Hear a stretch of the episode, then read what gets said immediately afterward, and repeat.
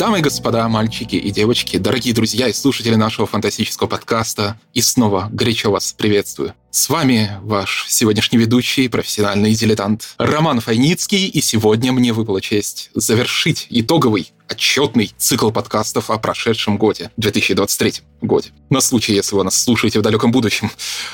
Но будьте уверены, этот выпуск последний уж точно не по важности. Сегодня мы говорим о самой интересной, самой талантливой, самой захватывающей анимации прошедшего года.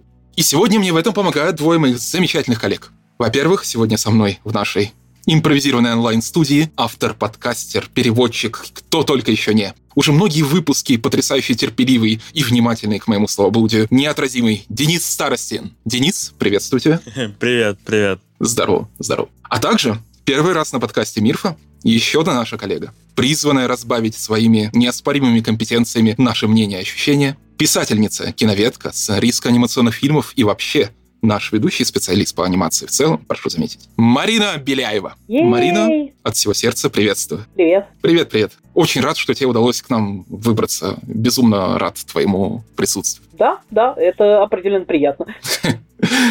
Почему же этот выпуск важный? Потому что, вы знаете, есть мнение, что этот год, и я уверен, кто-то из моих сокастеров сегодня это мнение разделяет, что этот год по праву можно назвать, прошедший 2023 год, годом анимации.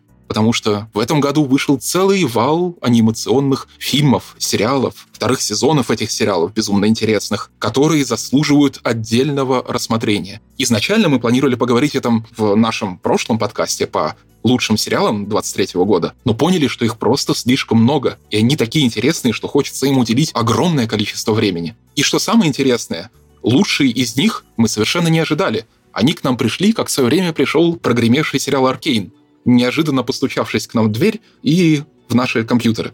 Поэтому мы сегодня говорим о них отдельно. Начнем мы с сеанса ностальгии. Я начинаю этот подкаст и вспоминаю знаете, верните нам мой, наш 2007 год. Времена, когда главным событием анимационным года были фильмы Пиксара. Каждый год мы стабильно ждали фильм Пиксара. Огромное количество людей самых разных взглядов и самых разных социальных групп ходили на них в кино. Я тоже ходил. И это было вот важнейшее, что происходило с нами в анимационном смысле в году. Но времена шли, и, видимо, все хорошее должно кончаться или хотя бы меняться. И в этом году новый пиксаровский фильм «Элементарный», кстати, не в первый уже раз, прошел почти незамеченным. И прошел почти как будто бы не особенно интересным. Он получил более-менее нормальные оценки, он собрал достаточно деньги в прокате, но он точно не был самым важным событием года. Самым важным фильмом и самым главным анимационным фильмом по версии мира фантастики в том числе оказался «Человек-паук», вторая часть которого считают сейчас одним из лучших фильмов Марвел совершенно внезапно, как и его первую часть. И тем э, местом, где Марвел действительно раскрывается в анимации, как это неудивительно. Поэтому давайте начнем с него. Начнем мы сегодня с анимационных фильмов. Мы будем двигаться потихоньку от анимационных фильмов к анимационным сериалам, которым мы ожидали. Затем мы перейдем с нашим специальным гостем, о котором чуть позже, к аниме-сериалам японским. А затем мы перейдем к самому сладкому. Поэтому, пожалуйста, дожидайтесь если вы хотите услышать о самом-самом лучшем и о том, что мы по этому поводу думаем, то не отключайтесь от нас. Самое лучшее будет в самом финале. Простите за столь долгое вступление, и все же. Человек-паук. Я так полагаю, мы все его смотрели, мы все его видели, мы все видели это продолжение. И скажите, ребята, вы согласны с тем, что это лучший анимационный фильм этого года? Nope. Он один из выдающихся определенно. Я знаю, Денис со мной это мнение не разделяет. Скажем так, он определенно раскрашивает во всех смыслах, в том числе и фигуральном, в том числе и буквальном, довольно пресное содержание мейнстримной анимации. Скажем так, мне кажется, визуальнее он намного интереснее, чем в отношении сторителлинга. Очень хорошо, что ты сказала эту фразу, потому что именно вот эту характеристику визуально интереснее, чем в отношении сторителлинга, в отношении того, как рассказывают историю, я по поводу очень многих историй сегодня буду, наверное, поминать. Да? Возможно, эта фраза станет рефреном нашей беседы. Э, предполагаю, предполагаю. По крайней мере, относительно мейнстримной анимации, это, к сожалению, на мой взгляд, верно. Угу. У нас есть, э, на самом деле, большое количество фильмов, которые, в принципе, в равной степени сочетают то, насколько они интересно сняты, и то, насколько они интересно рассказаны. Но, к сожалению, это стабильная европейская индюшня, которая влияет исключительно на внутренний европейский рынок. И всегда очень очень классно, очень интересно посмотреть, но если ты говоришь о каких-то мировых тенденциях, то пока что имеем то, что имеем. А имеем мы на данный момент то, что Голливуд горит, все горит, и только Человек-паук в своем великолепии такой, хо-хо, я вторая часть, смотрите на меня. Ну, да, смотрим.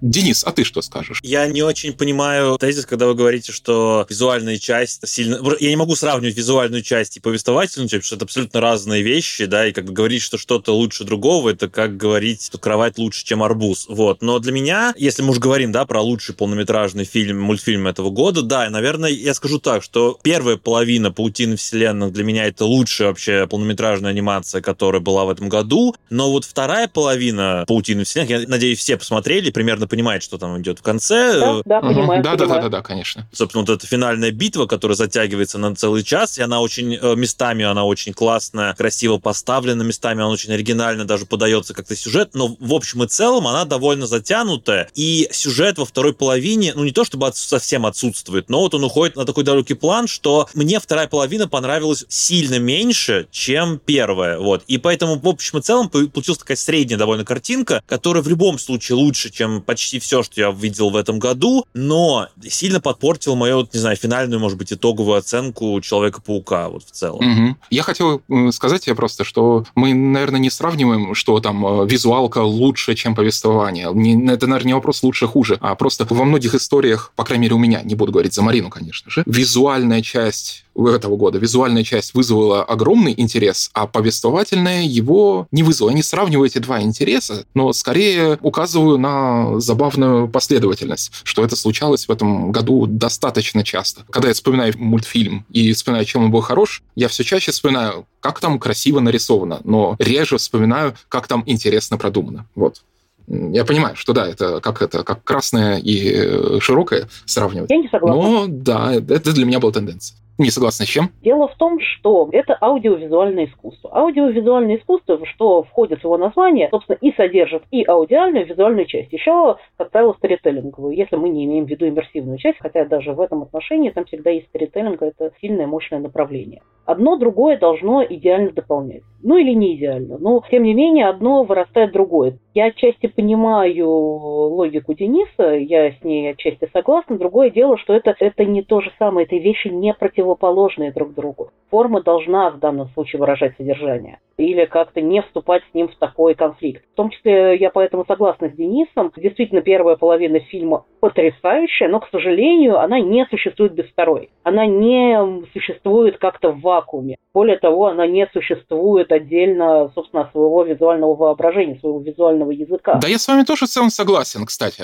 И у меня примерно похожие ощущения были. Да, абсолютно, абсолютно ровно та же. Ты смотришь с восторгом, ты смотришь, вау, это офигенно. Это даже не то, что продолжает э, предыдущий фильм, это не совсем то предложение. Это развивает, это дает интересный взгляд, это дает целый спектр офигительных персонажей, а потом начинается э, фактически тизер следующего фильма, растянутый на час. Угу. Я еще хотел сказать, что я себя на протяжении всего фильма по Человеку-пауку, по паутину вселенных, смотрел на все это, на весь этот пастиш из разных пауков и все остальное. Я понимаю, что цель этого фильма — показать все это многообразие, что их объединяет только канон-эвенты. Но я все равно ловил себя на том, что нужно отречься от мультивселенных, вернуться к Монке, вернуться к примитивному истории поймался на том, что мне было бы куда интереснее посмотреть фильм, например, по Панку Паука отдельный, чем эту историю. Я не совсем согласна. Мне как раз Панк Паук кажется наиболее слабой частью фильма, потому что, в принципе, он сводится к карикатуре типа «Йоу, вот эти вот маргинальные панки, они такие позеры, они там много говорят про капиталистическое общество, ничего в нем не понимая». Он офигенно выглядит, он э, супер стильный, но это вообще, это, в принципе, большая заслуга паутины вселенных. Они потрясающе выглядят абсолютно во всех своих секциях секциях. Моя любимая это, конечно, пятно, это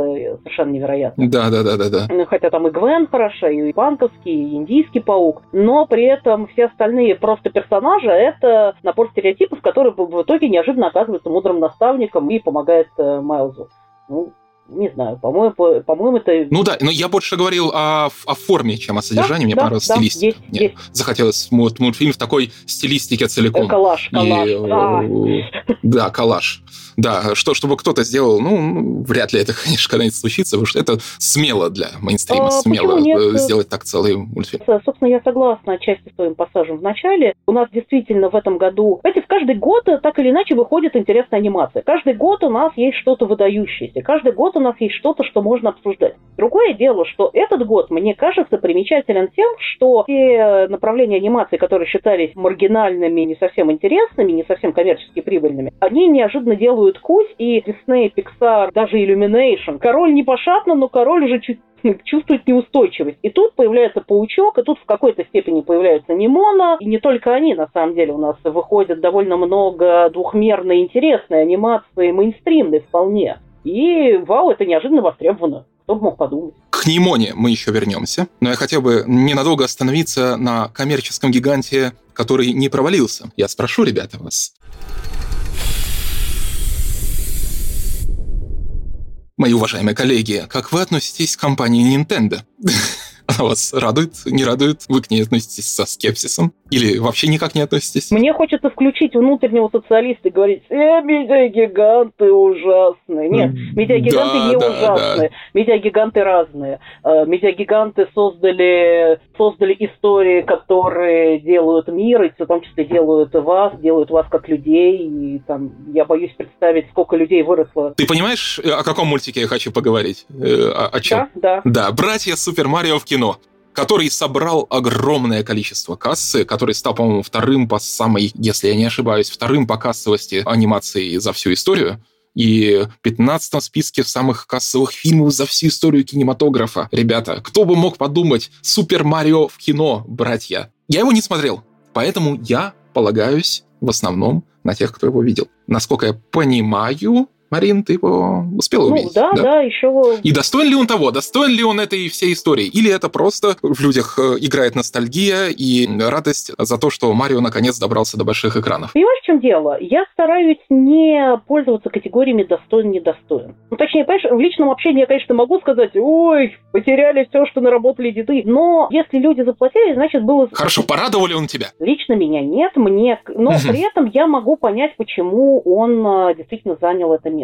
Он, в принципе, делает все то же самое, что Illumination делает из года в год. До того самым востребованным их фильмом, зарабатывавшим бесчисленные миллиарды, были «Миньоны». Потом был э, «Гадкий я 3». Они делают примерно одно и то же, просто в этот раз чужие наработки, чужая собственность сделала их работу несколько проще, в том плане, что у них потрясающие дизайны, у них потрясающее, ну, более-менее все. Кроме сценария, за который ответственны Illumination, кроме э, стрителлинга, кроме гэговой составляющей, кроме...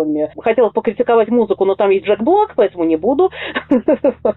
Ну, как бы, достоин? Да не знаю. Мне лично так не кажется. Другое дело, что так кажется людям, которые за все это заплатили, которые в него влюбились. Абсолютно вот это. Насколько я знаю, насколько я слышал, там тоже задействована в какой-то мере тема параллельных вселенных и альтернативных э, реальностей. Э, это верно? Неверно? Вообще неправда. А, окей, отлично, замечательно. Значит, я был обманут. Ну, смотри, там есть, он перевоплощается в несколько персонажей, но там вселенная, ну, технически там две вселенные, но это стандартная история попаданца. То есть был сантехник в нашем мире, потом он попал в Грибное Королевство, и, ну вот, собственно, попал и попал. Молодец.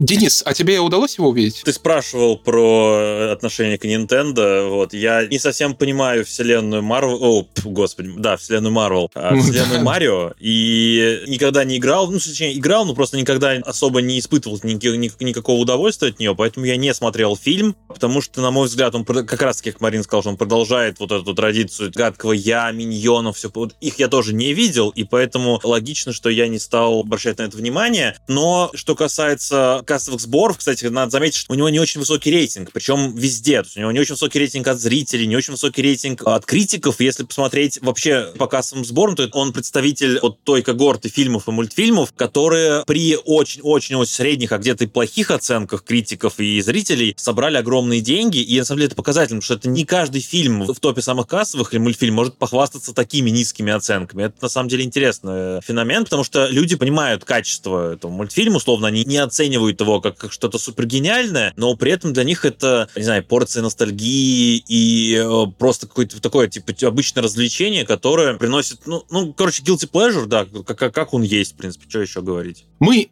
не можем, наверное, его прям брать и советовать э, нашим слушателям, но мы можем сказать, что если у вас отключен мозг или если ваш ребенок требует от вас развлечения, то, возможно, это не худший выбор. Миллионы зрителей, которые бы пошли и порадовались этому фильму, и, судя по всему, порекомендовали его остальным, с этим утверждением согласятся. Есть какая-то причина, что мы начинаем обсуждение именно с таких кассовых фильмов, о которых мы будем говорить. Сдержанно тепло, но более-менее равнодушно. Можно сказать, конечно, стандартный про миллионы мух. Мы, мы знаем примеры фильмов, которые там какой-то стороны действительно невероятно не были достойны, я имею в виду не кассового успеха, а просто какого-либо внимания. Другое дело, что ну, э, это классический иллюминейшн. Если вам нравятся «Загадки Я», если вам нравятся «Миньоны», то «Супер Марио. Братья в кино» немного лучше.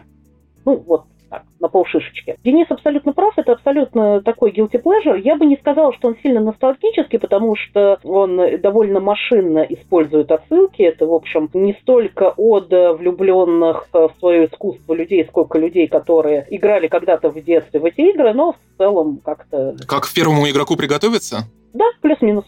Ну, то есть это не то, что плохо, это нормально. Ну, то есть действительно сходить. У нас как раз в этом году очень много действительно очень классной, талантливой детской анимации, но это не худшее, прям скажем. Боузер, моя любовь, прекрасен. Да. Хорошо. Будем двигаться от него дальше, потому что коммерция — это, конечно, хорошо, но мы-то здесь собираемся не от коммерции. Обратим наш жар сердца на более интересные вещи. Может, не идеальные, но как это? Те, где наш жар сердца будет более уместен, чем подсчитывание купюр чужих. Обратим наше внимание на Нимону, который очень интересный фильм «Нимона».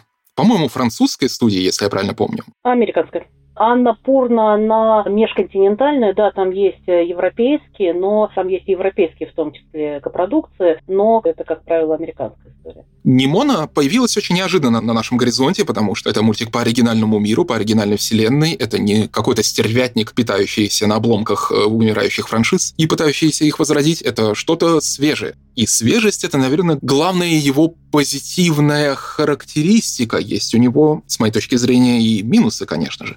Но сначала я хотел спросить вас и ваши ощущения. Нимона была у нас, кажется, третьим в списке лучших мультфильмов года, лучших полнометражных мультфильмов года. Как он вам подходит, не подходит? Какие ваши от него были ощущения? Марина, насколько помню, ты его точно смотрела. А, ну, естественно, да. Я же его рецензировал. Смотрите, пожалуйста, материалы на сайте. А, да, да, да, да, да, да, да, конечно. У меня там была скорее критическая статья, но я потом написала довольно дружелюбный кусок для общих итогов. Это не шизофрения, возможно, начальная. Просто дело в том, что она действительно знаковая. А, это и оригинальная история в том плане, что, да, это не часть франшизы, другое дело, что это экранизация комикса Ноэль Стивенсона, автора «Ширы непобедимых принцесс». И, в общем, человек плодотворно работает э, в анимации. У нее действительно долгая и сложная история постановки, и если смотреть на это, да даже если не смотреть, то но если смотреть, то можно поразиться тому, насколько насколько она интересна, насколько она выдерживает вот эти вот постоянные мучения, переход от Blue Sky к Диснею, от Диснея к Аннапюрна. Ну, Аннапюрна фактически ничего дополнительно не сделали, там уже наработки были блюскаевские и диснеевские, поэтому, в общем, все, все сложилось так, как сложилось. Мне кажется, Имона интересна тем, что она представляет такой нормальный, человеческий, подростковый янг У нас достаточно подростковых мультфильмов, и, в общем, каждый год они стабильно стабильно попадают ну, то, на ту же самую премию «Оскар». Другое дело, что у нас не было таких подростковых мультфильмов. У нас всегда говорится так или иначе про какую-то девиантность, про каких-то квирки персонажей, но они никогда не были настолько, как бы это сказать-то. Ну, то есть я пытаюсь подобрать слова, потому что вообще-то вообще-то активными, джазовыми, странненькими они были всегда, и у Человека-паука, и так далее, и так далее. Но Нимона, на самом деле, она просто показывает прикольного нового персонажа. Окей, ты смотришь на этого персонажа такой, вау, я его никогда не видел. Это вот эта вот странная пухленькая девочка. Да, у нас было полно странных невротичек от Диснея. Рапунцель, Мирабель, вот эта девочка из Заветного желания достаточно, но это всегда немножко шло в концепции того, что типа, ой, ой, я стесняюсь того, что я странный, надо как-то себя подстроить под, под окружающих. У Нимона есть этот конфликт. Другое дело, что он идет не в контексте какой-то самоизоляции, это история протеста. И история протеста успешная. И с учетом того, что, конечно, Netflix это в основном студия дистрибуции, более того, студия далеко не маленькая, это круп... одна из крупнейших действительно студий в Америке на данный момент. Технически это не студия, ну ладно. Тем не менее, это все равно выглядит как, именно в этом году выглядит как вызов.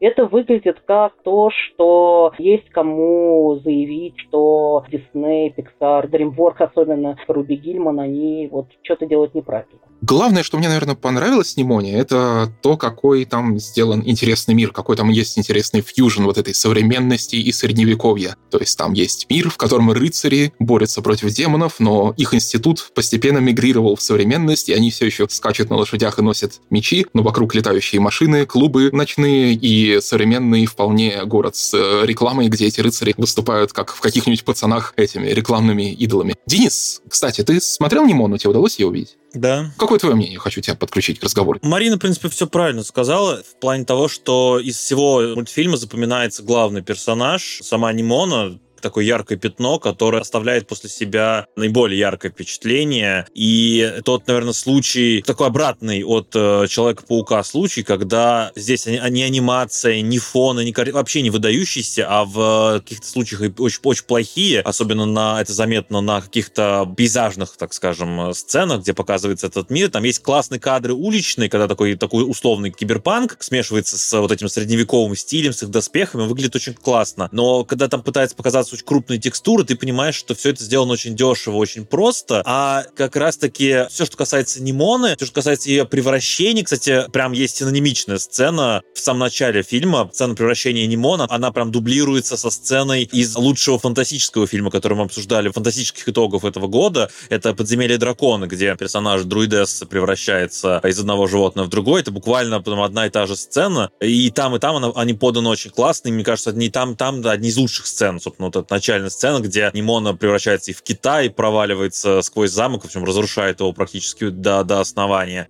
Во всем остальном Нимон мне практически не запомнилось. С того момента, как я ее посмотрел, практически выветрилась у меня. Я знаю, что она довольно сильно отличается от комикса. Я вообще не знаком с источником, не, не знаю, насколько там история отличается, просто знаю, что она не совсем похожа. Не знаю, Марин, ты читала? Ты сможешь сказать, насколько... Я читала комикс, действительно. Понимаешь, в чем дело? Я это отчасти отразила в статье. Комикс, мне кажется, немного интереснее. Э, я знаю людей, которые со мной не согласны, мы с ними вступали в дискуссии. Просто, понимаешь, комикс это, конечно, такая начинающая работа начинающего автора, который такой очень ласково гладит своих осов. Ой, мои классные оригинальные персонажи, ой, какие они замечательные, ой, давайте я буду про них писать миленькие скидики-тютики, которые, конечно, выродятся в такую страшную темно-фантазийную, ой-ой-ой-ой. Но при этом это, как ни странно, добавляет шарма в том плане, что это такая архетипическая сказка про прикольную девочку с тяжелым прошлым в духе Эльфенлит и про рыцаря, который намного интереснее. У него там есть уважение автора, что очень приятно, потому что самая слабая часть мультфильма, помимо анимации, что ты абсолютно верно сказал, э, отношения главных мужских персонажей не то что проигрывают, они показаны крайне непривлекательно, как мне кажется, и в рамках самого мультфильма, даже если ты забыл про комиксы, а в комиксе это взрослые сознательные люди, у которых, да, есть свой собственный конфликт, и конфликт этот принципиальный, но он серьезнее, он интереснее. А здесь они какие-то наивные дети, да. Технически они не дети, но это такие, да, действительно, вот они как раз диснеевские квирки персонажа, то, что типа, о, там, он меня предал, о, я его не предавал, о, там мы бегаем как подростки и пытаемся что-то там как-то разобраться. Вот. Ну... Я хотел сказать тут, что в этом, наверное, для меня главная проблема Нимоны, что, ну, для слушателя я предупреждаю, что да, это оригинальный мультик, да, это достаточно важный и интересный, с уникальным миром, но, пожалуйста, если вы решите все смотреть, не ждите, что это будет взрослый мультик, как и по своему месседжу, как и по характерам героев. Это именно Young Adult, и он рассчитан на прямую аудиторию Young Adult. Вот. Если вам это нормально, то, в общем-то, более-менее, я думаю, все будет нормально. Но только помните, что этот мультик э, строго 18+. Угу. Детям да, строго 18+. Его Это, это я и хотел сказать, что в этом еще одна моя проблема, что я не знаю, кому его рекомендовать. Мне трудно его рекомендовать взрослым слушателям. Ну, по крайней мере, мне нужно их сильно предупреждать, что есть вот такие вот вещи. И, конечно же, я не буду э, рекомендовать никогда в жизни э, слушателям ниже 18, потому что стремительно меняющееся в последнее время законодательство страны может меня нагнать. На этом мы оставим. На этом. Я, кстати, хотел добавить, что когда я смотрел Нимон, у меня из головы не вылезал Ральф,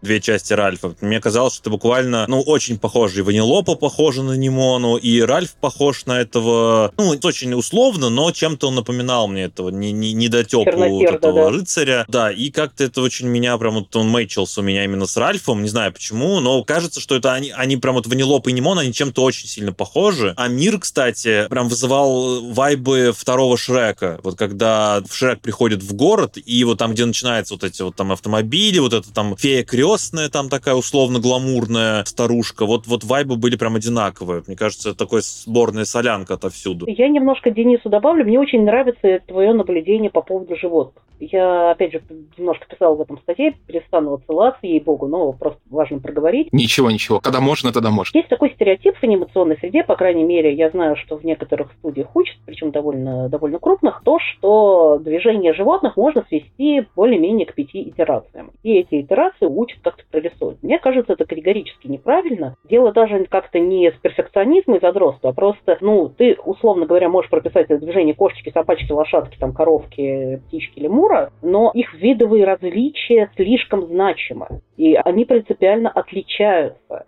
И как бы то, то, какая работа проведена в Немоне с анималистическими движениями, мое почтение. Это очень интересное наблюдение. Это, да, без него это обсуждение было бы неполным. Я, кстати, только сейчас это начинаю замечать, когда ты об этом говоришь, начинаю вспоминать, что это действительно достойно. Я очень рад еще раз, что ты сегодня с нами, потому что, да, без тебя бы этот подкаст был бы неполным.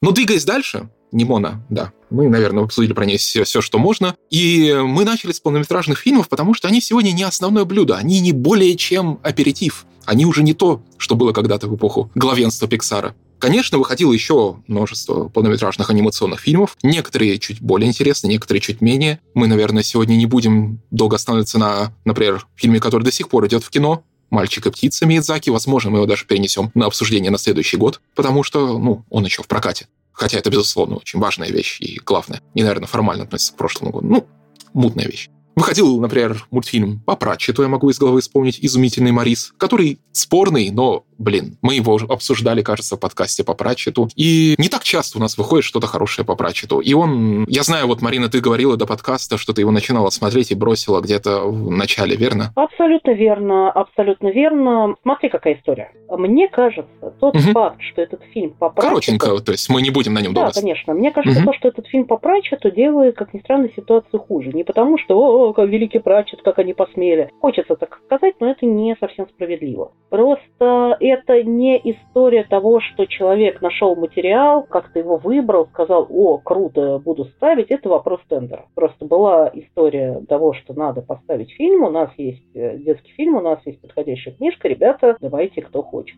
Человек, который занимался съемками изумительного Мариса, поставил примерно две средненькие, средненькой паршивости компьютерные мультфильмы. Это, в общем, на самом деле, вот мы привыкли ассоциировать европейскую анимацию с чем-то таким авторским, новаторским, там, Чехия Шванкмайер во Франции, студенты Габлен, все на свете хорошо, но на самом деле кит европейской анимации это очень-очень плохие компьютерные мультфильмы, которые до нас доходят. И изумительный Марис, если бы не было Пратчета, он был бы абсолютно рядовым мультфильмом про котика. В принципе, он им и стал, потому что Пратчет там появляется, ну, постольку-поскольку. Я, знаешь, даже с тобой согласен, и тем не менее он, знаешь, есть такое выражение, не противный, он не, не, не прямо ужасный, он оставляет после себя достаточно обычное впечатление, и, наверное, прям вот фанатам Пратчета можно его порекомендовать, потому что там нет никакого топтания на теле, там есть умеренно адекватная попытка перенести историю Мариса, которая изначально была детской историей, на экран. Вот. А так это, да, обычная среднеевропейская анимация, и, в общем, кроме Пратчета там ничего не выдающегося нет. Но так как я Пратчета лично очень люблю, для меня это уже аргумент, чтобы его хотя бы на него взглянуть.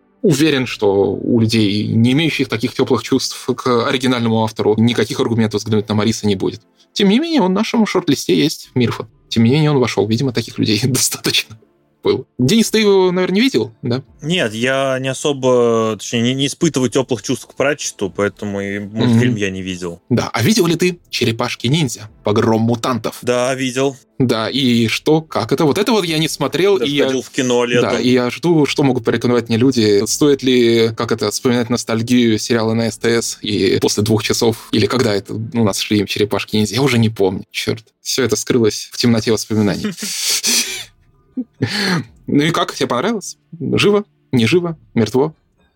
То, что мертво умереть не может? Нет, это точно не, не мертво. Он, на мой взгляд, опять же, одно из тех произведений, которое незаслуженно обделено, так скажем, популярностью, обделено вниманием прям большой аудитории, потому что на самом деле мультик классный, хоть и не без, не то что недостатков, короче, не без особенностей, поскольку там один из продюсеров это все-таки Сет Роген и Эван Голберг, да, это такой дуэт, которые очень часто ответственны за а, довольно противоречивые фильмы, и не только фильмы, и мультики тоже, мультфильмы. Хотя, например, в этом году Сет Роген продюсировал «Непобедимого», «Атомную Еву», точнее, спешл по «Атомной Еве», вполне себе хороший, и, собственно, продюсировал и второй сезон «Непобедимого». Но есть у него и там периодически вылезают такие странные произведения, в которые непонятно кому советовать. Вот. И «Погром мутантов», он как раз-таки один из тех мультфильмов, которые могут быть не поняты вот той аудиторией, которая привыкла к ламповому мультсериалу, который смотрела там по разным каналам, мне кажется, по СТС или по ТНТ, где, где в общем, это шло в начале нулевых, и новые черепашки очень сильно отличаются от предыдущих. Они, во-первых, они более детские, в том плане, что они сами по себе более дети, они не подростки, они, точнее, они прям совсем подростки, там, как будто по 12-13 лет, это буквально первое их дело. Они вот только-только повзрослели, только-только их Сплинтер научил сражаться, и вот они выходят на поверхность, они только-только знакомятся с этим внешним миром, поэтому они более детские, но при этом они куда более страшные, то есть это там и анимация, и монстры сделаны не то что реалистично, но, в общем, довольно жутко. Потом в конце мультфильма собирается такое огромное кайдзю, которое там вбирает в себе части монстров и людей, и машин. В общем, это довольно, довольно страшное произведение. И такое, оно не то что мрачное, оно просто такое темное. И это не, не, не светлый мультфильм, да, это не братья Марио, да, в, в, это, в кино, которые такие пышут прям доброжелательностью и весельем.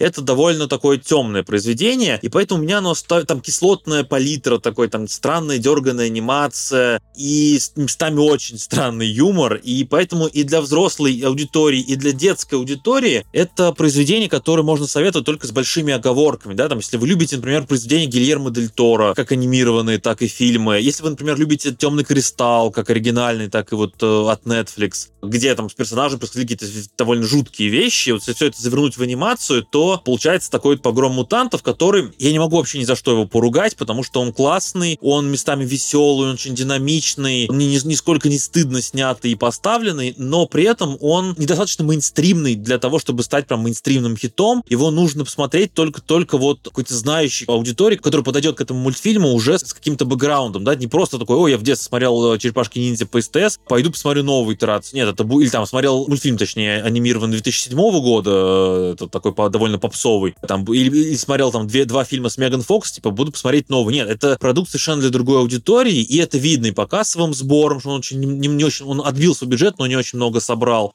мне кажется, что он остался, ну, уже, уже останется или уже остался а, в одном ряду с теми мультфильмами, которые а, в моменте никто не посмотрел, а сейчас на них можно наткнуться и офигеть. Такой, типа, что? Этот фильм давно вышел? Ну, это классно. Например, там, не знаю, что можно привести в пример, типа Паранорман или Каролина, да, то есть это фильмы, которые, мультфильмы, которые собрали очень мало, но приобрели культовый статус в определенной среде, и ты вряд ли включишь его ребенку, да, или включишь его человеку, который не очень много смотрит анимации, да, играет, и помнит только старые черепашки-ниндзя, но при этом посмотреть его ценителям анимации, или там ценителям черепашек-ниндзя, которые знают совершенно разные итерации, собственно, этой четверки, то я бы однозначно рекомендовал, потому что это ни в коем случае неплохой мультфильм, это такой вот э, вещь в себе, если позволите мне такой штамп. Марина, ты, кажется, его тоже смотрела, и я тебя помню, спрашивал перед подкастом. Я, к сожалению, его не посмотрела. Другое дело, что я на самом деле согласна с Денисом. Я очень хочу его посмотреть, просто так сложилось, что у меня просто список из 150 мультфильмов, вышедших в том году, и я такая, так, рандомайзер, и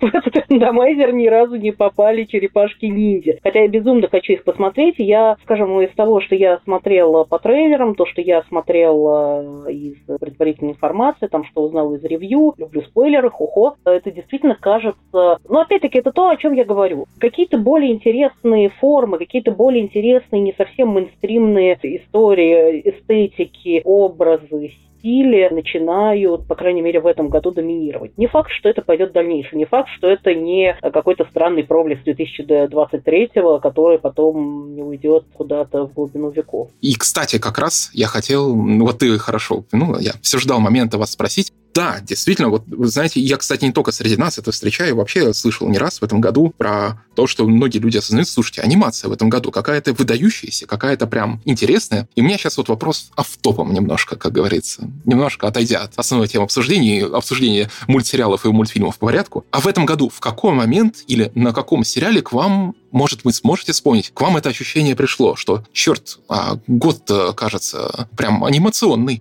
Я могу сразу про себя сказать, потому что я был жутким тормозом в этом плане. Я только когда вышло «Царство падальщиков», начал понимать, что что-то в этом году собирается хорошее. «Царство падальщиков» мы обсудим сегодня чуть позже. Но мне интересно, когда у вас произошел этот этап, как у, может быть, людей с лучшей реакцией, на, с лучшим чутьем на движение мейнстрима и движение культуры. У вас был какой-то переломный момент в этом году, когда вы поняли, что да, это год действительно год анимации. Кажется, Марина до сих пор так не думает. Да, мы, собственно, с тобой поспорили. Мне не кажется, что это год год анимации, потому что любой год год анимации. Просто анимации очень разные. Бывает год офигительной мейнстримной анимации, 2010 Бывает год, когда неожиданно все люди такие, ва, анимадок, это что? Это 2007. А бывают годы, когда неожиданно выходит из подполья интернет-анимация. Этот год не совсем год анимации в том плане, что анимация... Сейчас, в принципе, анимационный век, у нас все на свете анимация. Ты зайдешь э, в Яндекс.Сбер, тебе улыбнется Сберкот, и, в общем, это абсолютная аниматография современного мира.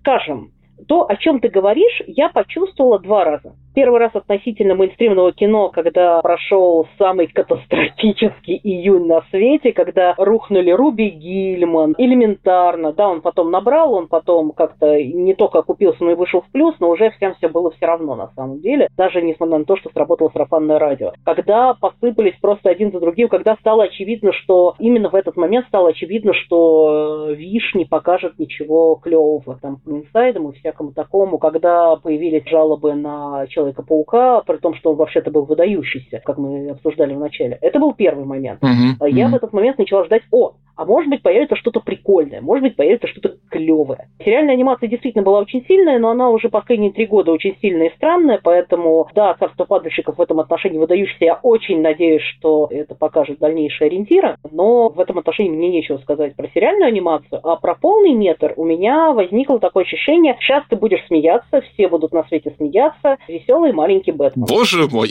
Это не потрясающий мультфильм, это такая нормальная детская развлекалова. Абсолютно абсолютно, я не могу сказать, что оно стандартное, оно прикольное, оно такое детское развлекалово, когда ты знаешь, вот ты смотришь э, с чертового мультфильма 80-х про спасение котишечек, собачьих, э, приюта от злых людей, и тут внезапно выходит один дома. Это практически один дома, но не в том плане, что он вряд ли станет классикой, но это такое освежающее детское клевое мейнстримное шоу. Е! Дэмиан Уэйн бегает по городу и бьет людей в лица. Это традишка это традиционная двухмерная анимация. Да, у нас много традиционной двухмерной анимации, в особенности в супергероике. Но это очень странная двухмерная анимация, она возвращается к эстетике Никелодиона нулевых. При этом там очень прикольные текстуры. Если смотреть, оно там никогда цвета не бывают, никогда не бывают одинаковыми на протяжении всего фильма. Причем это не эксперименты с блюром, как в кино бывает. Это именно там они меняются чуть-чуть оттенками. Это такое создает немножко подрагивающее ощущение горящей свечи. Но это звучит, это выглядит просто космически. При том, что он, он не выстрелил особо, он прошел исключительно в стримингах, да, я полагаю, собрал он, ну, плюс-минус хорошо, эти данные никогда не обнародуют, но просто ты понимаешь, что, что если так выглядит попсовый мультик для детей, а перед тем вышла Немода, вышли черепахи, вышло, блин, все на свете. В Америке вышли мечты робота. То есть ты понимаешь, что, что да, да, что-то что идет не так, что-то, возможно, идет в интересную сторону. Ей, я надеюсь, пожалуйста.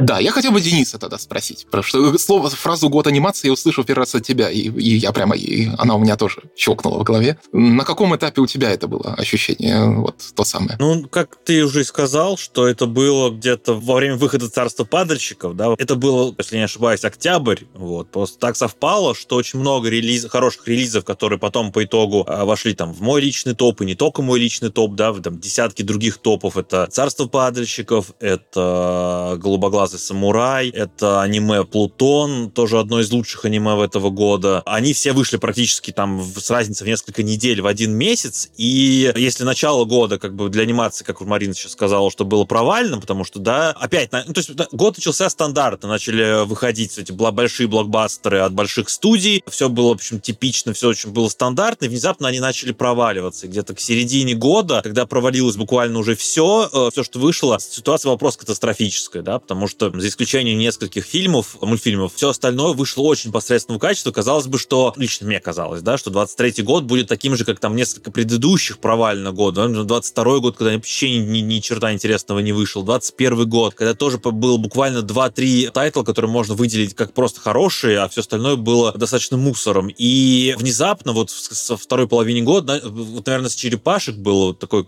условно переломный момент. Потом начал входить еще что-то, еще что-то. И вот осень выдалась очень богатая на классные релизы. И вот по итогам этого года, и это тут не, не то, что мое впечатление, просто моя статистика, да, я просто как этот немножко сумасшедший веду все списки того, что я посмотрел. Я просто посмотрел, сколько именно анимированных сериалов и полнометражек я посмотрел в прошлом году и насколько хорошо их оценил. И в 22 году, и в 21 году, и в 20 году. И посмотрел все, все что было по 23-му, и понял, что 23-й перевешивает не просто последний год, да, 20, предыдущий точнее, а там по несколько, несколько предыдущих годов в сумме. Вот. Я просто понял, что да, произошло что-то интересное. И, во-первых, и для российской анимации это был тоже очень довольно успешный год. Вышло очень тоже много всего интересного. Не всегда супер качественного, но как минимум хорошего, потому что с российской анимацией вообще, э, я думаю, Марина здесь знает в сто раз больше меня, но даже я понимаю, что, ну, или мне так кажется, что есть проблемы именно у мейнстримной анимации, потому что для меня российская анимация, она разделена на две части. Первая часть — это детская анимация, которая существует тонны, просто килотонны детской анимации, которые и популярны в других странах, и по всему миру. Миллиардные просмотры Маши Медведи. И это такие большие франшизы, которые уже не просто детская анимация, это такие медиа, маленькие, меди, даже не маленькие, а медиа-империи, да, то есть Смешарики это не просто а, анимация, это и фильмы, и мерч, и игры, чего только не. И вот существует много больших таких детских произведений, вокруг которых строятся эти империи. И есть еще вторая часть, это а, очень сильно андеграундные мультфильмы, э, то, что показывает показывает по дважды два, то, что вот сейчас переманивает к себе кинопоиск и там в лице Объяснялкиных, то, что вообще большая аудитория не знает, сейчас не, ну, нет у меня в, в голове этих названий, но условно те какие там какие-то там трех, пяти, шести серийные э, мультфильмы, которые видели два с половиной человека, но при этом они входят в, в ранг именно взрослой анимации, прям сугубо взрослой анимации, сугубо надграундной анимации. А вот мейнстримной части нету практически нету, если считать мейнстримными трех богатырей, да, и вот, вот эту огромную вселенную, которая там существует. Именно что, что-то, что будет на уровне царства падальщиков, на уровне не плане бюджетов, да, там и качества, а на уровне именно вот э, аудитории, на, на уровне восприятия и там на уровне голубоглазого самурая, вот этого ничего нет.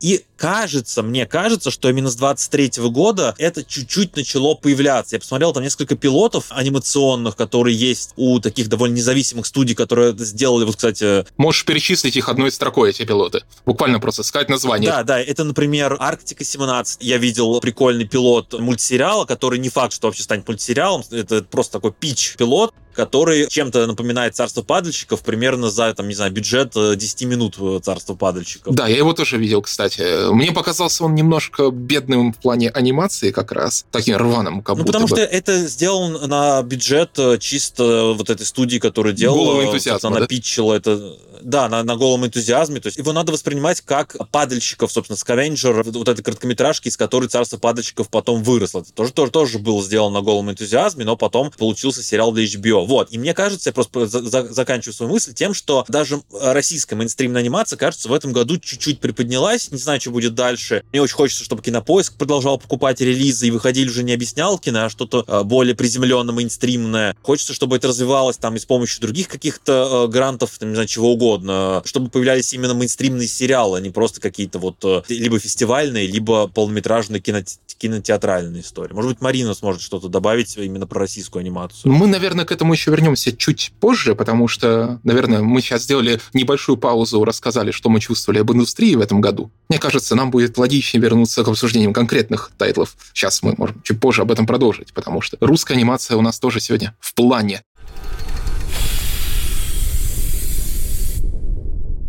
Потому что мы потихоньку отходим от фильмов. Фильм выходил еще много. Можно вспомнить там полнометражку по «Вавилон 5», можно вспомнить э, «Судзума закрывает двери». К аниме мы тоже еще вернемся. Можно вспомнить много-много чего, в том числе и того, что не вошло там, например, наш шорт-лист на мире фантастики. Но, тем не менее, как я уже говорил, главным блюдом была сериальная анимация. Были множество разных интересных историй, которые рассказывали себя именно в сериальном формате. И они, так получилось, и у меня такое ощущение, вызывали даже больший энтузиазм в массе своей в среднем. Не принимайте сильно на веру мои слова, чем полнометражные фильмы. И этот год, если я правильно помню, этот год обсуждений. Я не помню, обсуждали ли мы этот сериал в прошлом году на сериальном подкасте. Возможно, и да. Начался, если я правильно помню, у нас есть шорт-листе даже на третьем месте с достаточно нестандартного сериала с нестандартной историей, краудфандингового, э, начавшегося как, который очень плотно связан с определенной субкультурой и который очень интересно по своему повествованию сравнивать с лучшим фантастическим фильмом этого года по версии Мирфа.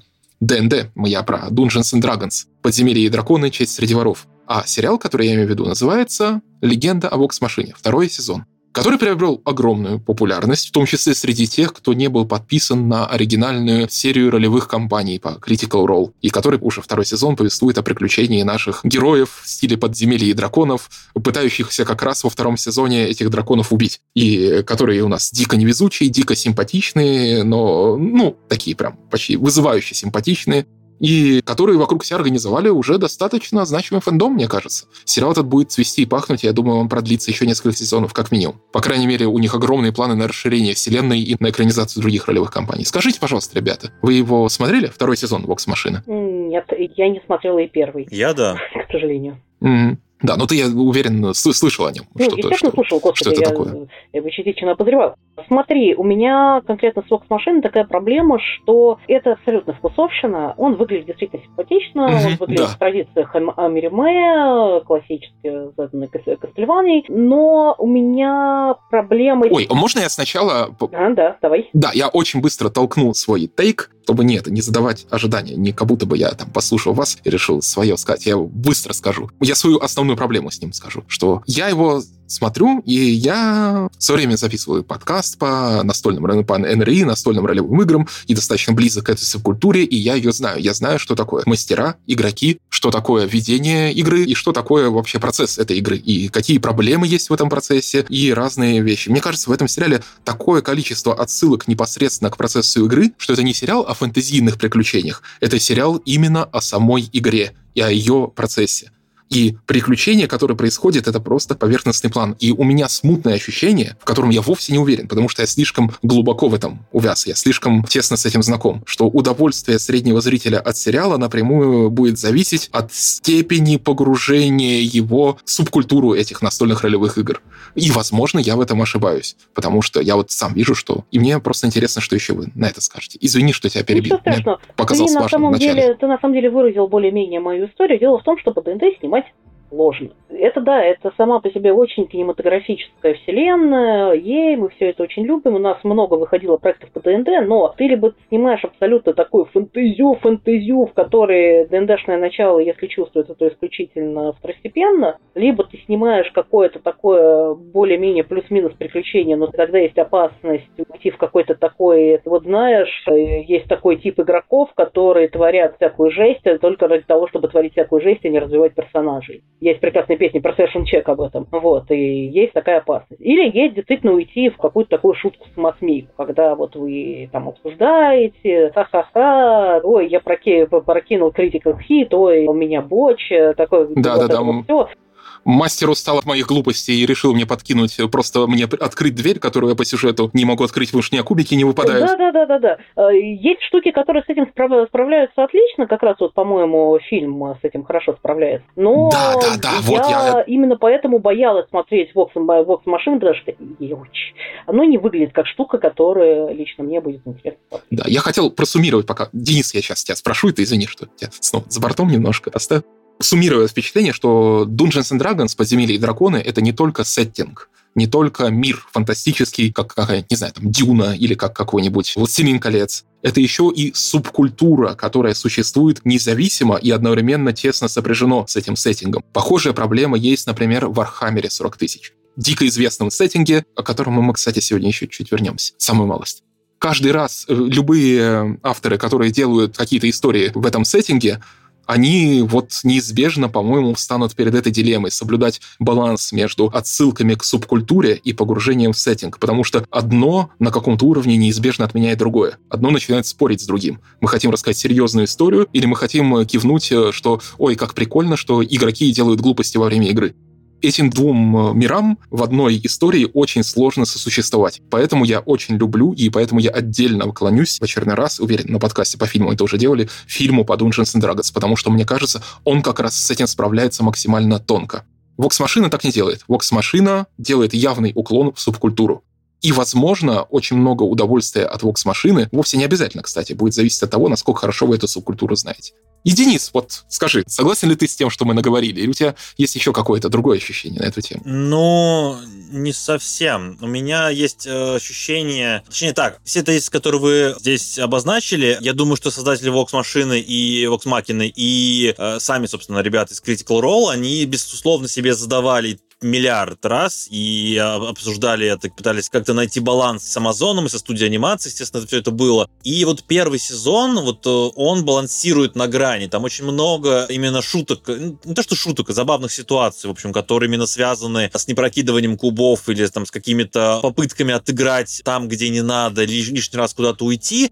Но, во-первых, два момента, которые хочу обозначить для тех, кто не видел, например, этот сериал и боится вкатываться в него по тем же причинам, которые вы обозначили. Во-первых, второй сезон исправляет эту ошибку, и в нем практически нет каких-то прям критически важных таких вещей, для которых критически важно знание, там, не знаю, лоры или просто понимание основ игры вообще нет. Я, я смотрел это и смотрю этот сериал с девушкой, которая вообще никогда не играла в Dungeons Dragons, но все равно как бы она понимает примерно, что происходит, ну, когда там случаются какие-то нелепые вещи, когда герои не попадают попадают в дверь или там не могут попасть в, из лука в элементарную цель, она это понимает, как бы, ну, это, это супер базовый уровень, этого достаточно. Меня просто держал в голове второй тезис, я обронил его куда-то, выронил. А, да, я хотел сказать про команду Critical Role в том, что, наверное, если бы это были просто вот ребята, которых вы знаете, как они играют в ДНД, и их попытались бы экранизировать, да, если там, например, вы играете, да, ваша компания играет в ДНД, потому что все люди играют по-разному, да, кто-то уходит в сторону от сюжета, для кто-то может, может на несколько дней застрять на одной сцене, да, то есть кто-то, наоборот, бежит галопом по Европам, все это происходит по-разному, и, возможно, если бы ваши приключения экранизировали бы сериал, и это получилось бы очень очень странно и непонятно, потому что это, он был полон там внутренних шуточек, и для других было непонятно. Возможно, вы играли, и поэтому вам кажется, что это невозможно экранизировать, то вы должны понимать, что Critical Role э, до выхода этого сериала много лет играли в Подземелье драконов на камеры, на большую аудиторию, и у них сложился сторителлинг игры. Это первое. А второе, то, что это актеры, актеры озвучки, которые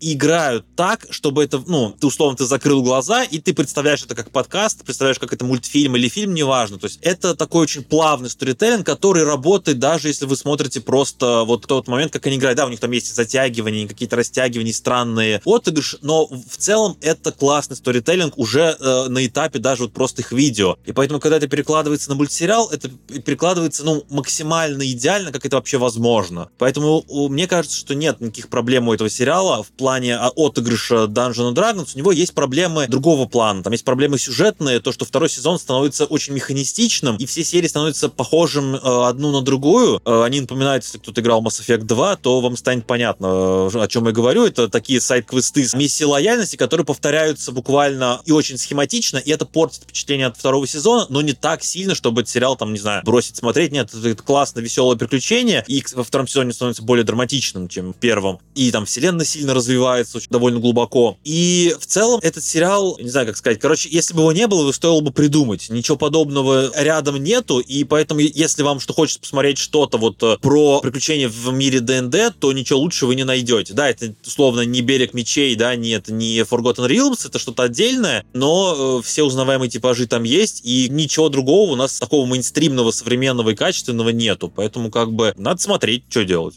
Денис, я тебе скажу так, бойся своих желаний. Мы вчера что-то сказал, что легенда о Воксмахе мне действительно кажется уникальной вещью, которая, да, действительно очень важна для особенно поклонников, людей внутри субкультуры. Но судя по их наполеоновским планам, я чуть-чуть опасаюсь, что таких сериалов станет... Ну, я, наверное, рано опасаюсь. Наверное, не стоит быть опасливым и параноидальным, что... Но я смутно чувствую, что если таких сериалов станет много, если по ДНД такая манера повествования приживется и станет доминирующей хотя бы, наверное, мне было бы бы это слегка некомфортно. Наверное, я хотел бы, чтобы они больше клонились бы в манеру повествования, как в фильме Dungeons and Dragons, где всему этому дается чуть большая доля серьезности именно погружения в мир. Но будущее нам покажет. Посмотрим. Вполне возможно, они изберут сами такой путь. И вообще, паранойя — это наш враг, как известно. Не будем строить ожидания заранее и делить шкуру неубитых медведей. Я хотел бы перейти еще к тем сериалам, которые мы ждали, мультсериалам, потому что в этом году выходило много вещей, достаточно мейнстримных. Выходил, конечно же, очередной сезон Рика и Морти, который мы сегодня обсуждать не будем сильно, только по вашему желанию. По нему выйдет, о боже, спойлер-спойлер, отдельный подкаст с профессионалами этого дела. Кажется, Денис, ты там и участвуешь, да? Нет. А, ну, тогда выписан из профессионалов. Ну, я спойлерну, просто я досмотрел сезон до конца и понял, что мне не особенно хочется его обсуждать и в целом говорить про Рик и Морти сейчас кажется, что избыточно. Да, да, да, да, да, да, да. Мы традиционно не говорим о том, о чем говорится в отдельном подкасте. Сначала я думал э, вообще не упоминать все мультсериалы по Звездным войнам, но потом я услышал, что на подкасте по сериалам по Звездным войнам мультсериалы особенно не обсуждали. Но я, к сожалению, не смотрел, например, у нас шорт-лист вошел «Звездные войны. Видение». У нас вообще в этом году выходило два сериала антологии экспериментальных по огромным и важным, ну, в смысле, огромным всеобъемлющим франшизам. У нас выходил Marvel What If, Marvel Что Если и Звездные войны. Видение. Второй сезон. Видение в этом плане более экспериментальные. Там разные анимационные студии в разных стилях, почти такой «Любовь, смерть и роботы», но только от «Звездных войн», по крайней мере, как ее продавали. Но меня сильно разочаровал первый сезон, он мне не понравился. Мне показалось, вот там как раз меня в нем заинтересовал стиль, как работали, но сами истории мне показались, во-первых, повторяющимися, во-вторых, ну что я могу поделать, они мне не показались сильно оригинальными. В них оригинальный мир и анимация, но само повествование там меня лично не впечатлило, но я знаю, у них много поклонников. Поэтому второй сезон я не видел. А Marvel вот If, многие говорят, что это сейчас лучший Marvel, какой есть у нас. Э, ну, конечно, нашли с чем сравнивать. Я как раз посмотрел недавно, я его нагнал прямо перед э, записью. Скажите, пожалуйста, вы смотрели вот «Звездные войны» второй сезон «Видение»? Я смотрела один единственный эпизод. Я не уверена, что он из второго сезона. Просто сейчас сразу поясню, я стараюсь держаться подальше от франшизных штук. Есть какие-то франшизы, которые я смотрю, но так сложилось, к сожалению, что в основном мейнстримные штуки остаются как-то мимо меня. Я смотрела где-то примерно 16 фильмов Марвел, Звездных войн только оригинальные фильмы, ну, я имею в виду приквелы и оригинальную трилогию, сиквелы немножко побаиваюсь. Вижен я видела ровно одну серию, которая была срежиссирована Ардман, и я с тобой согласна. Ардман, конечно, как всегда, великолепная. Магия пластилиновая и частично кукольная анимация, она просто офигительная, она невероятна. Ты смотришь на вот эти вот куколки, как они сделаны. Я думаю, что Звездные войны бы мне понравились намного больше, если бы они целиком были такими. Но сюжет более-менее про то, что вот девочке сложно примириться со своей мамой, там есть мерзкая девка, но она-то преодолеет, она-то померится со своей мамой. И, в общем, судя по тому, что я слышала, там весь сериал примерно, ну, по уровню мотивации, по уровню как-то развития персонажа более-менее на одном плане. Марвел, что если Нет. кто-нибудь из вас... Я просто знаю, что Денис не смотрел «Видение» еще, не смотрели. Я могу про него очень коротенько сказать. Видение я смотрел, я не, я не смотрел «Что если». А ты «Видение» второй сезон видел? Да, да. А, во, расскажи нам про него тогда. Расскажи мне про него, потому что я-то его как раз и не смотрел. Поэтому мне было даже неловко его сегодня поднимать. Как э, Я очень рад, что ты его увидел. Да, во-первых, я скажу, что мне очень нравится. Ну как, ну да, мне нравится. Во-вторых, Марина примерно описала весь второй сезон. Вот когда на одной серии она примерно писала все, сколько там, 8, по-моему, эпизодов или, этот, сколько, или 9. Собственно, все эпизоды развиваются примерно по э, одному и тому же плану, потому что здесь у в видении есть особенности, да, определенные, которые даже у второго сезона немножко отличаются от первого, потому что первый это был такой флагманский сезон, где участвовали не просто довольно, а очень известные студии, очень известные аниматоры, каждый вид, вот, и из-за этого, с одной стороны, там очень крутой продакшн, а с другой стороны, там довольно мейнстримные, классические, в плохом смысле, сюжеты, которые, ну, там, на самом деле, были и хорошие, и плохие, но в целом такой очень медиокр, короче, в плане сторителлинга, вот. А второй сезон, он отличается от первого тем, что Дисней пошел немножко по другому пути. Он набрал для второго сезона абсолютно неизвестных, ну, практически неизвестных, э, там, условно, мейнстримному зрителю и никогда не делавших большие какие-то проекты, но при этом эти студии очень известны и довольно популярны в своих странах, а стран там огромное количество. Там есть индийские студии, китайские студии, африканских очень много студий, и эти люди, у них свое видение Звездных войн, и этим ценно именно второй, второй сезон, потому что он сильно отличает, да, то есть когда мы включаем первый сезон, мы такие, о, это аниме «Звездные войны», такие, о, это американский, да, вот аниме э, «Звездные войны», это типа сделано в таком стиле, в стилистике такого, а когда мы включаем второй сезон, он чуть э, богаче, чуть разнообразнее в плане анимации, там есть очень-очень э, красивые вещи, и в плане сюжетов там довольно специфические есть моменты, которые характерны для тех стран, которые, из которых, собственно, выходцы из студии их делали, но есть свои ограничения, да, связанные с бюджетом, не то что с бюджетом, а связанные скорее с тем, что эти студии просто не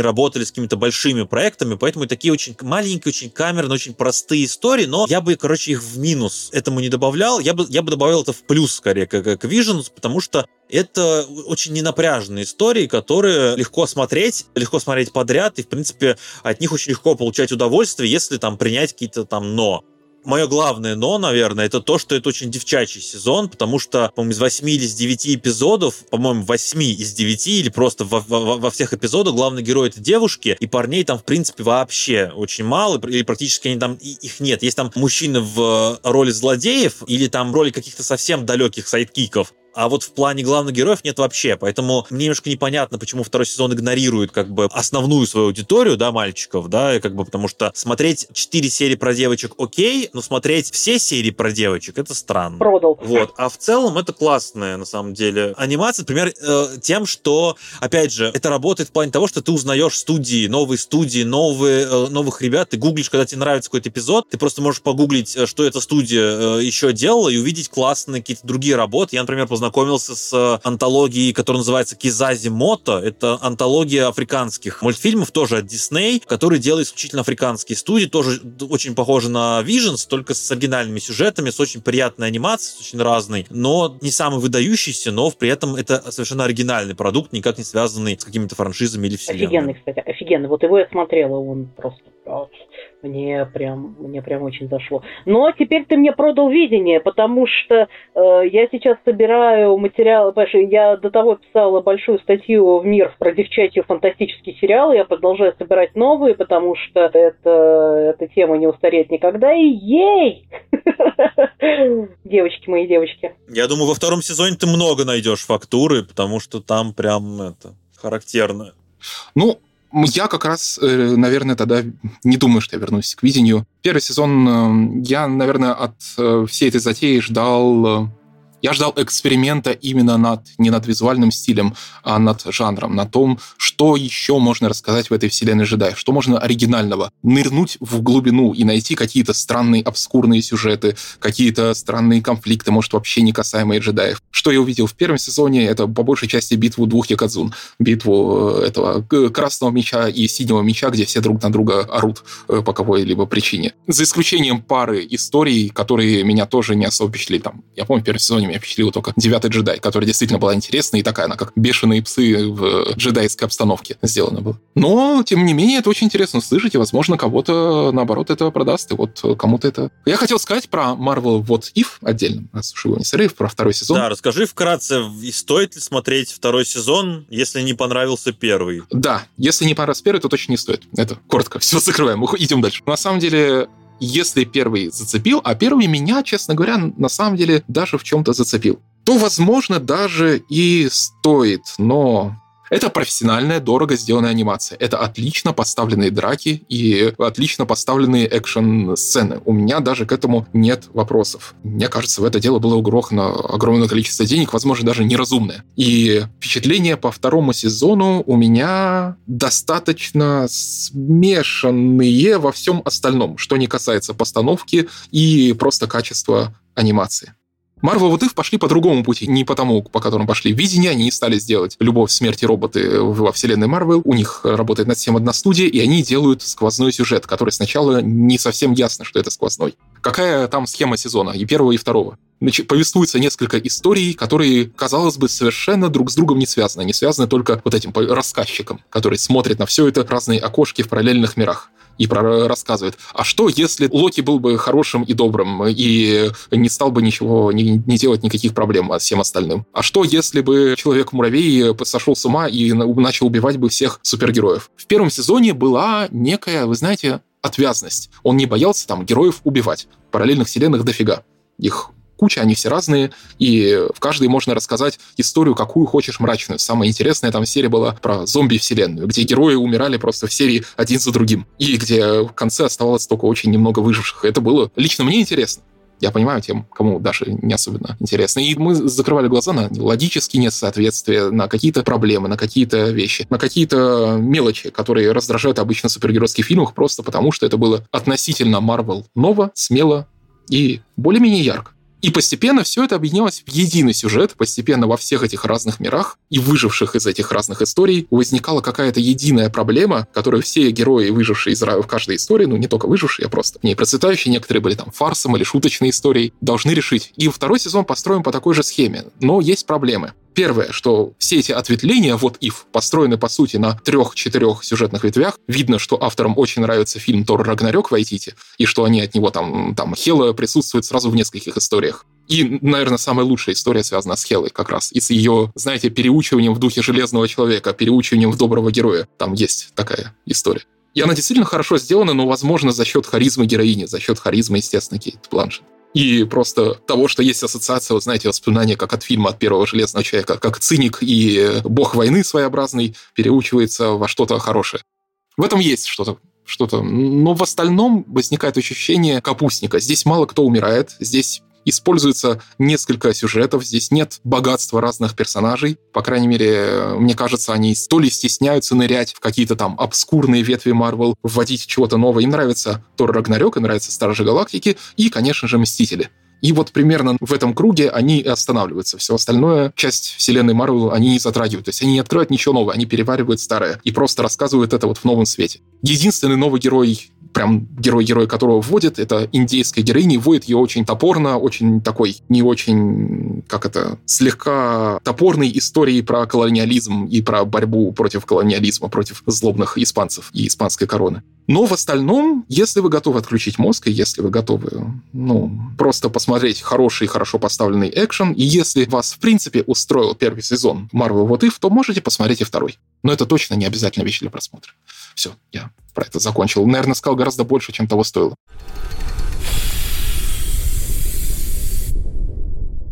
У нас было много ожидаемых сериалов в этом году. У нас было, в том числе, «Кастлвания Ноктюрн». По-моему, смотрел из нас ее только Марина. Продолжение, кстати, говоря о франшизах. «Кастлвания» выродилась в целую франшизу. О «Кастлвании» мы говорим очень мало, хотя стоит. Оригинальный сериал был очень заметным и очень интересным. Ноктюрн, скажи, Марин, вот так вот просто немножко. Следует ли он оригинальному сериалу или нет? Знаешь, в чем дело? Основ, основная его проблема – это, собственно, смена шоураннеров.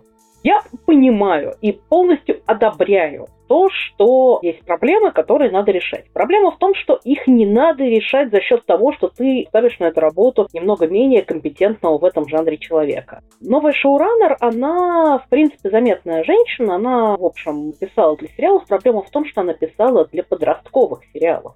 Короче, у нас есть вот условно оригинальная Кастельвания. Такая взрослая, серьезная история там про религию, про политику, про вопросы жизни и смерти, про вопросы мироустройства, про там кучу философских вопросов. Про что Кастельвания Ноктюрн? Цветные подростки и нецветные подростки борются с э, белым капитализмом, иногда не очень белым, и окупая Уолл-стрит, и БЛМ чуть-чуть. Ты знаешь, может, тогда двинемся дальше? К черту Поэтому... Я, я, я, честно говоря, услышал достаточно. То есть э, я, я не, вовсе не хотел заметить, что это же не, не смена шоураннера была, потому что Ноктюрн — это же вообще спин в основной да. Никто не, не, вроде не претендует на основную сюжетную линию, просто это какое-то вот ответвление, которое снимается и делается отдельными людьми. В принципе, да, но понимаешь, в чем дело? Оно, в, в принципе, более-менее прямо продолжает сериал, то есть там в конце так эпично, в конце первого сезона появляется Лукард, все такие, да, это точно продолжение этого самого сериала, но это просто неправда.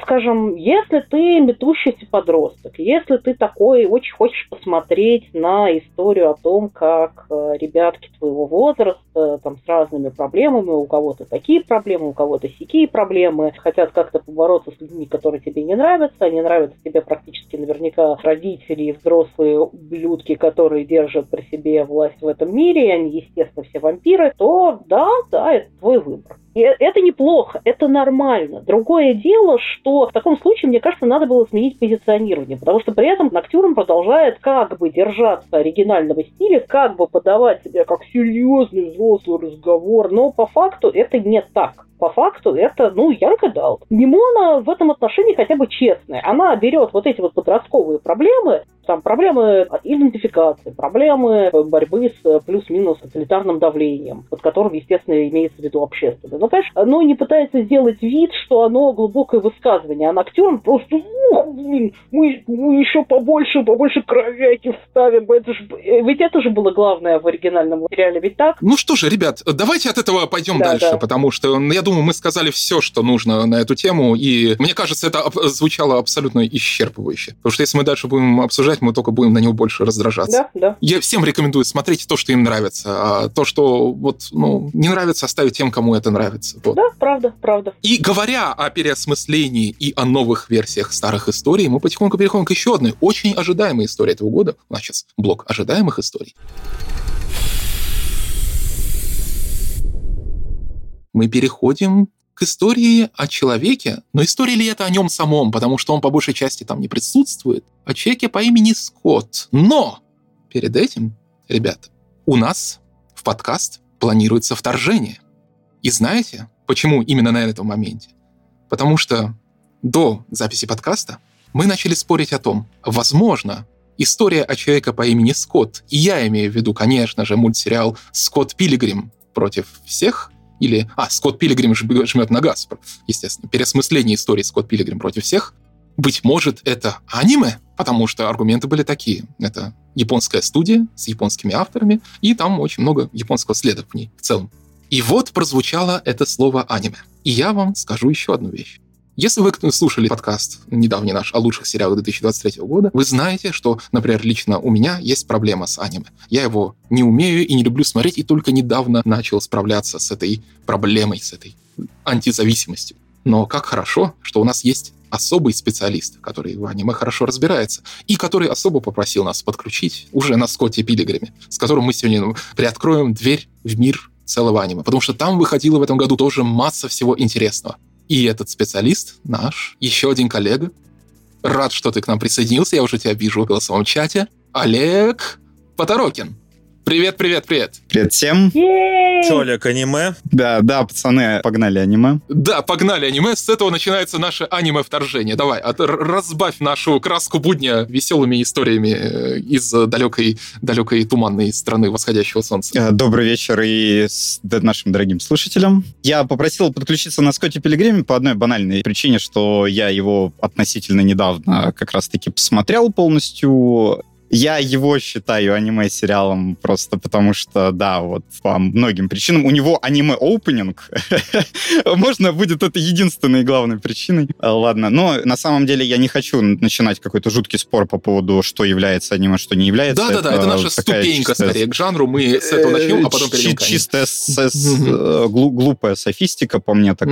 Скотт Пилигрим, мне просто... Я большой фанат э, оригинального фильма Эдгара Райта. Это, наверное, один из моих любимейших фильмов вот вообще. И поэтому э, мне было очень интересно посмотреть, что этот э, сериал покажет. Я вообще как бы не трогал вот какие-то промо-материалы. Я не знал, о чем будет сериал. Поэтому для меня, как вы можете догадаться, он стал совершенной неожиданностью, что там произошло. То есть как бы я такой уронил челюсть на э, в конце первой серии, такой типа, в смысле? Подождите, я, я не был к этому готов, вот э, откровенно. Хотя, казалось бы, ну, там были предпосылки, вроде как бы и его рекламировали как-то так относительно, что это не совсем по комиксу, там это вроде как связано больше с фильмом и так далее. И в действительности так и произошло. То есть этот аниме-сериал является, по сути, даже не столько продолжением, сколько, как у нас даже в тексте на «Мире фантастики» написано, таким вот ифом угу. от основного фильма, да, что если бы Скотт не победил своего там даже первого противника в, это, в, этом файтинге, исчез, и вся история бы переключилась на Рамону. Он там попадает в чистилище какое-то такое, такое, да? Да, да, да. Мне этот сериал понравился именно с точки зрения того, как как он дополняет э, фильм, то есть он э, как будто бы лечит э, многие его проблемы, что фильм он полностью забивал на своих второстепенных персонажей, то есть кроме Скотта и вот, может быть, Рам, относительно, даже, даже на Рамону он, по сути, забивал Рамона, там такая фем-фаталь, по сути, которую выбирает главный герой. И все, то есть мы только на его личность, по сути, и смотрим. А этот сериал как раз-таки, он такой, подождите, так ведь там же полно персонажей, у которых есть есть жизнь за пределами вот этого файтинга со Скоттом которых относительно как-то, ну, по-разному сложились судьбы. И на это было вот внезапно интересно смотреть. А учитывая, что Эдгар Райт э, свою руку там относительно как бы все-таки приложил, он там исполнительный продюсер, если я правильно помню, этого сериала, то как-то и динамика такая соответствующая фильму прослеживается. Она не такая интересная, как в фильме, то есть, потому что фильм, который был сделан как будто бы именно по канонам мультфильма, да, по канонам комикса, я бы даже сказал, он вот именно в лайв-экшене выглядел как вау просто взрыв мозга у меня тогда был э, в каком-то 2010 году. А вот в мультфильме это выглядит как-то более по-родному, более по-домашнему. Тут мы как бы такие, да, здесь все такое может происходить. У нас при входе в туалет может появиться вот эта плашка э, наполненности мочевого пузыря, которая будет там уменьшаться и, и так далее. Здесь мы не, не удивляемся. Я хочу тут перевести прожектор, перевести свой метафорический глаз Саурона на Дениса. Насколько я помню, тебе сериал понравился чуть меньше. Мультсериал или аниме-сериал. Ну, это софистика, как уже сказал. Олег мне нравится. Что, в общем, он где-то на середине, на границе всего этого дела. Ты, кажется, упоминал, что Скотт Пилигрим тебе не очень зашел. Поэтому да. прожектор на тебя. На самом деле я согласен со всем, что сказал Олег. Я просто могу это перечислить э, снова и сказать, что вот это все мне не понравилось. То есть я ожидал продолжения фильма, я ожидал, что там будет трах, бах, бабах, мы секс-бомбы, мы здесь, чтобы э, мы ради бабла и славы и всего такого. И, собственно, меньше всего я ожидал, что это будет какое-то меланхоличное приключение с второстепенными персонажами, с размышлениями о жизни, с очень плавной анимацией, такой, с такой музыкой, такой вдумчивой. Там тут сидит что-то кто-то печатает, что-то кто-то куда-то ходит, с кем-то разговаривает. В общем, я, я выдержал буквально несколько серий, выключил это. Ну, просто я, я дикий фанат комикса, дикий фанат оригинального фильма, и я не совсем понимаю, для кого это снято, для кого это сделано. Как бы меня не убеждали в том, что вот в оригинальном фильме недостаточно уделили времени второстепенным персонажам. Во-первых, оригинальный фильм называется «Скотт Пилигрим», и Скотт Пилигрим там главный герой. Все логично, вот. И, а второстепенные персонажи, они второстепенные персонажи. И я не очень хочу смотреть что-то про них дополнительно, ну, потому что просто они второстепенные, как бы. Это история про Скотта Пилигрима. Вот. Собственно, э, вот этот обман ожиданий сработал не, не в ту сторону, как, наверное, ожидал Эдгар Райт и, собственно, сценаристы этого сериала. В моем случае, вот, я просто перестал его смотреть, э, несмотря на то, что я понимаю и принимаю все аргументы, которые Олег назвал, и которые это критики писали в том, что это более глубокая проработка этого мира, что Эдгар Райт пережил депрессию, развод или что, у него там было в личной а, жизни. Нет, это, это, это не Эдгар Райт, это вот, э, простите, я забыл. Господи, автор, Какой автор комикса. Брайан Ли О'Мейли, да, конечно, что-то я это, да. Брайан, да, пережил какой-то непростой не, не период своей жизни, начиная с 2010 года, у него особо ничего и не выходило, по-моему, после 2014 года, и когда там выходила вот эта вот про сопливую инфлюенсерку его комикс, и с тех пор как бы он ничего особого не сделал, и вот как-то он переосмыслил свою жизнь, какие-то ценности, и вот выдал, вот, собственно, поучаствовал в создании вот этого Скотта Пилигрима нового. Ну, я не оценил, я не понял, у кого-то это щелкнуло, щелкает, у меня это не щелкнуло. Я не смотрела сериал, очень хочу. У меня, к сожалению, в этом году по сериалам большой пробел, больше, чем мне хотелось бы. Я единственное, что хотела поспорить насчет аниме. Я, повторюсь, не смотрела сериал, возможно, это все справедливо, но просто мне кажется, что сама страна происхождения, аниматоры, это, это, конечно, все важно, но это не основополагающее для аниме. В конце концов, в 80-е вся американская анимация, за исключением Filmation, держалась на рабах из японской анимации. Топ Крафт делали кучу всего для Ральфа и Бакши. И разве полет драконов и последний единорог становится аниме только от того, что он сделан стопроцентно руками наемных рабочих, и это очень видно по стилю? Ну, по-моему, нет. В общем, мы более-менее, я думаю, можем прийти к консенсусу, что э, Скотт Пилигрим это просто такая пограничная штука. Мы его просто используем сейчас как удобный повод поговорить. Не, ну я единственное, я, наверное, просто, ну, Денису чуть-чуть э, отвечу. Не, я тут тоже как бы совсем э, согласен, что я тоже думаю, что не каждому фанату комикса это как бы, ну, э, сериал понравится. Я даже знаю нескольких людей, вот тоже фанатов оригинала, которые такие, ну, да, это не то, что я ждал. Я ждал вот все-таки, вот как и Денис, там, продолжение вот этого всего безумия. Единственное, мне показалось, что безумие вот именно комиксового там было прям достаточно. Там не было вот прям какой-то такой томной меланхолии, рефлексии персонажей. Там это все подавалось вот э, в том же тоне. Всегда вот какая и перебивочка на музыкальный номер какой-нибудь обязательно имеется. И много позитива в будущем вот всех персонажей, что они же там не все поумирали и превратились в монетки, а с ними что-то произошло, что-то произошло дальше, поэтому не могу его вот прям назвать такой. Да, там чувствуется в основном сюжете меланхолия, да, какое-то осмысление вот отношений с точки зрения уже не чувака, которому 20 лет, который который там добивается девушки кулаками или чего-то такое, а вот уже человека пожившего, который уже пережил развод с этой самой девушкой когда-то, да, и который думает, а что я сделал не так, а что я мог сделать по-другому, а может быть ничего и не мог сделать. Я сериал не смотрел, у меня сложилось ощущение, что он сделан для постаревших миллениалов которые пришли, да, пришли да, к определенным это... выводам в своей жизни, и, возможно, не все из миллениалов, постарев, пришли к этим выводам. Вот. И поэтому аудитория чуть-чуть раздробилась, потому что у нас у всех разные жизненные пути, и картины наших жизней, как известно, уникальные и несопоставимые. Возможно, чем дальше по этому пути мы идем, тем больше наши дорожки расходятся.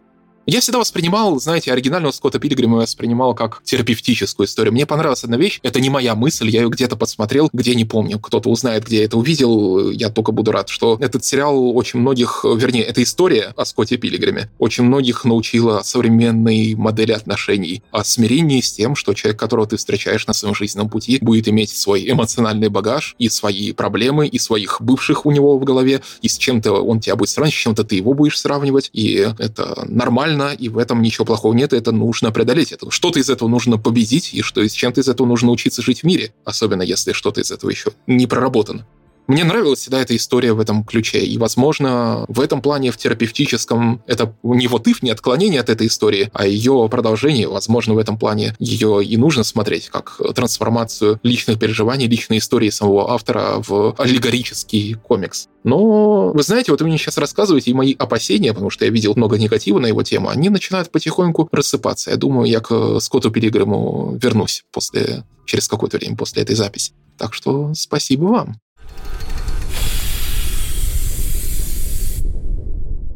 Дорогие слушатели, на этом моменте я должен прервать эту запись. Эти слова я говорю уже значительно после подкаста. Он получился достаточно длинным, поэтому при монтаже мы с редакцией приняли мужественное решение разделить его на две части, просто для удобства. Как видите, анимации в этом году вышло очень много, и выпуск получился просто слишком длинным. Но, если вам прямо не терпится услышать, то вторая часть уже доступна на нашем бусте. Специально для подписчиков там на неделю раньше уже вышла полная версия подкаста. Также там выкладываются черновые материалы, сцены после титров и прочие приятные мелочи. Так что, если это по вашему вкусу, могу только пригласить к нам присоединиться. Команда нашего подкаста будет вам очень там рада. А в остальном, уже через неделю на всех основных каналах в следующей части подкаста мы вместе с Олегом обсудим лучшее аниме этого года, а также перейдем к рассказу про самые неожиданные, самые нестандартные анимационные сериалы. И это не только нашумевший Плутон, Царство падальщиков и Голубоглазый самурай, но мы вернемся к вам также с самыми интересными рекомендациями самых необычных мультфильмов, которых вы наверняка не видели. Как видите, ко второй части мы пропасли самое интересное.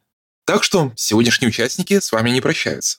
Сегодня для вас собрались Марина Беляева, Денис Старостин, также ваш покорный слуга Роман Файницкий, а также наш приглашенный гость Олег Поторокин. С него мы и начнем в следующей части. Мы все к вам еще вернемся. А в остальном смотрите хорошую анимацию, смотрите необычную анимацию, смотрите сложные и простые истории и обязательно возвращайтесь к нам слушать нас во второй части этой записи. До скорой встречи. Пока-пока. Мир фантастики.